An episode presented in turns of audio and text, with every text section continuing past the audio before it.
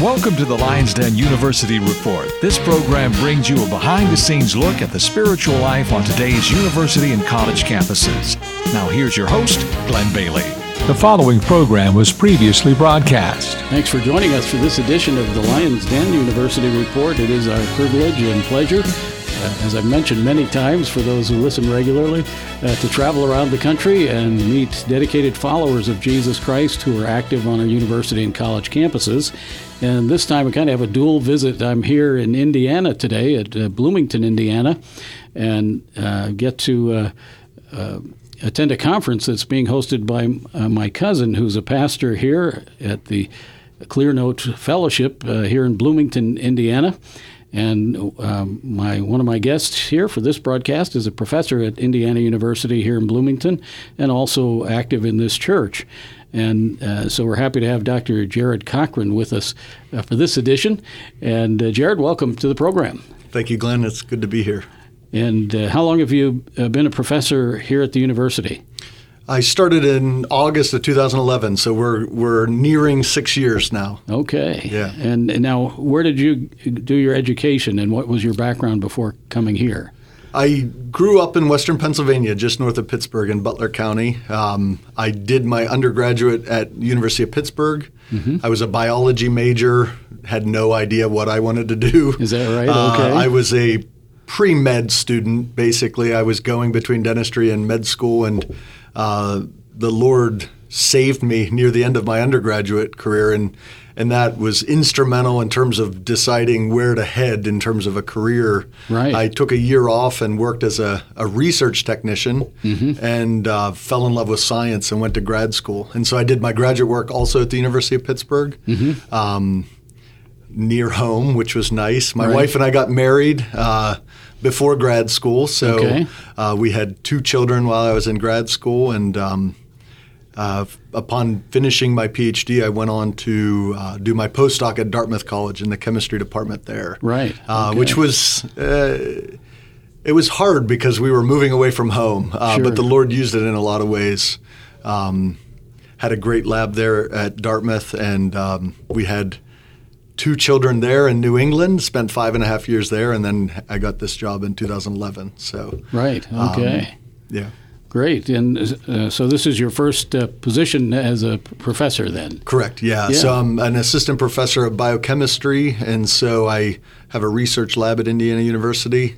Uh, I've been blessed to have great grad students. Actually, one of the grad students I have, uh, Benny Walker's a Christian. Actually, mm-hmm. attends here at church. Okay. He's a member here at Clearnote, and um, and uh, we actually just got back from a conference. Um, so yeah, it's um, it's been great being here at Indiana University and, and, here at Clearnote especially. Okay, and you mentioned uh, though that. Uh, uh, God got a hold of your life, I guess, while you were in college. Then mm-hmm. was it at Pitt? Then it was at Pitt. Uh-huh. Yeah. What, what, were the circumstances? What uh, did well, the Lord use? So coming to the University of Pittsburgh, I actually most of my life was occupied with sports, and so I played soccer. I was a goalkeeper, and I played two years at the University of Pittsburgh on the soccer team, and and through that process met.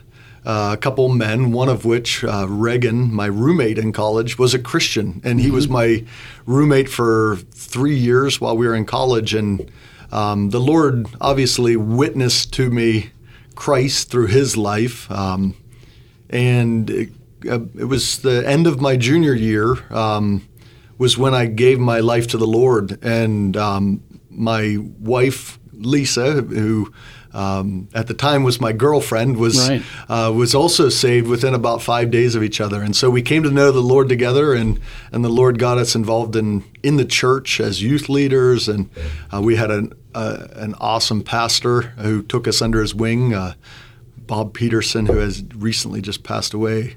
Um, but it was, uh, again, instrumental in how the Lord used our conversion to actually guide where we ended up as, uh, where I ended up in my career as a scientist because. I think the only thing I thought about was money. Oh, okay. I wanted to make lots of money, and, right. and and and all of a sudden I started to really think about you know what was God calling me to. Sure. Uh, and got into the lab and and loved it, and so I you know continued down the route of uh, education in, in science, uh, becoming a biochemist. Right. So you're in biochemistry. What are your major fields of research? What kind of areas are you, you involved with? So we do biophysical chemistry. We study molecular motors of the kinesin and myosin superfamily. So these are proteins that work in a lot of ways the same same way our car engine works. It burns a fuel and parts move. and what do you get? You get uh, your vehicle to drive down the road. And in the case of our molecular motors, these proteins use an energy source in the cell, ATP hydrolysis, and they move along a, a road in the cell called a microtubule. And we're trying to understand the physics of how these very small nanoscale motors actually do their work.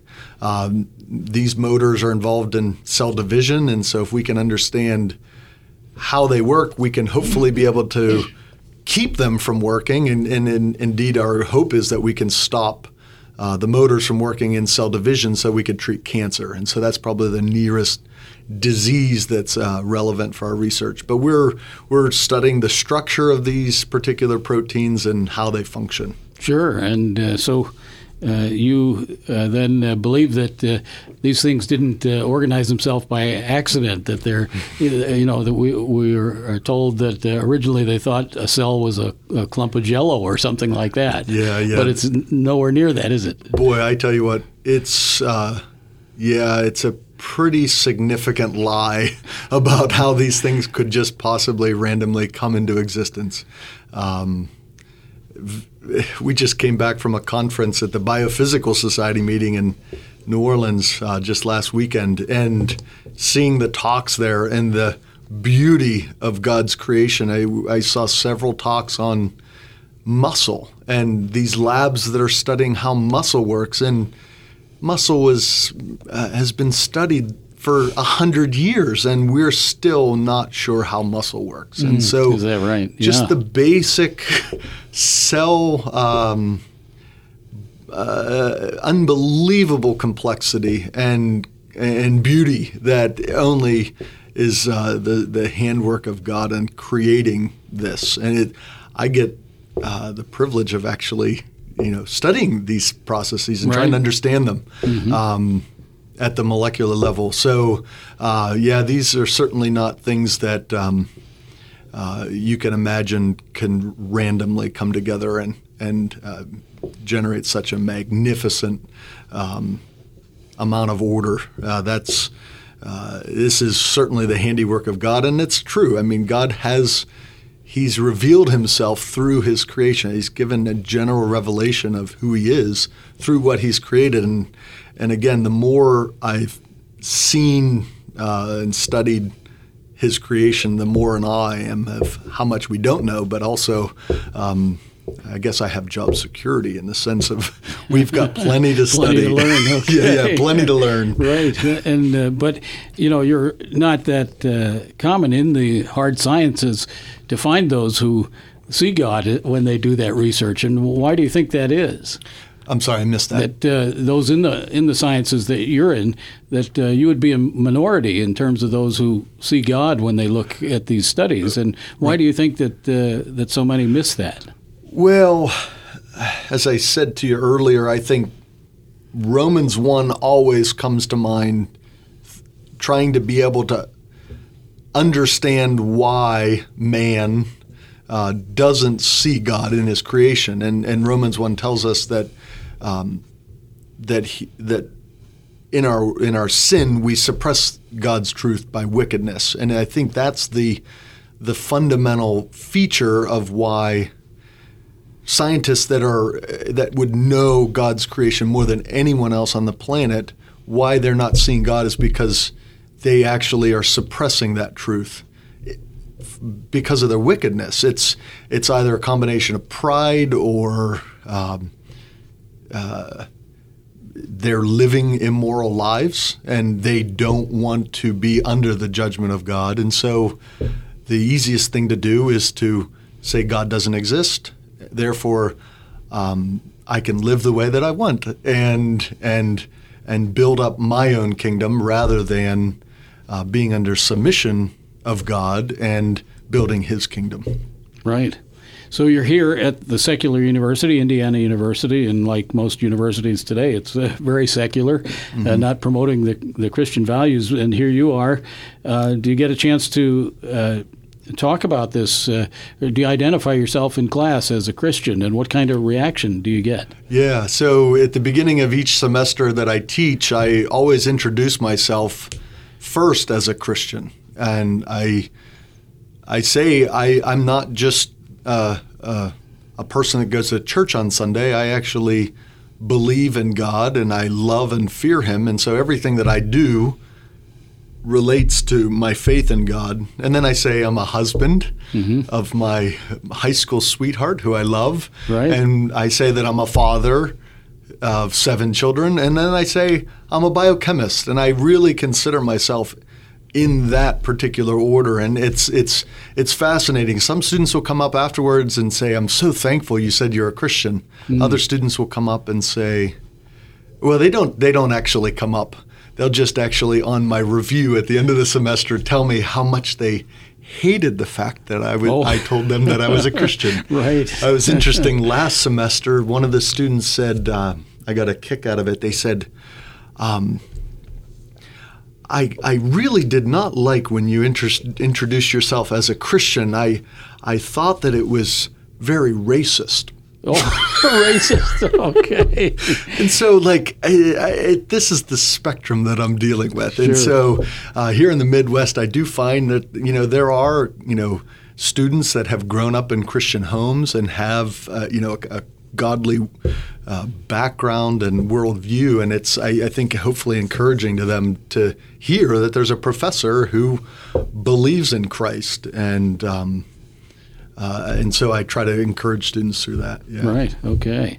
And now you, you, did have an interesting reaction. I thought uh, you invited another professor, to, or you asked him if he was going to watch that debate uh, with uh, Ken Ham and Bill Nye, the science guy, yeah. on creation versus evolution. And right. And right. Uh, so you brought that up, and what what reaction well, did you get? Yeah, the reaction was um, I thought this debate was over, and uh, from the standpoint is that hasn't Christians lost this this battle? And and and that was interesting because that was the first time I ever got that kind of feedback. Um, most of the time, there isn't discussion on um, the existence of God or um, it's just a fundamental sort of tenet of the sciences is that evolution is the truth, and that dogma is sort of drilled in uh, from the beginning of the education process. And so I, have noticed that it hasn't really,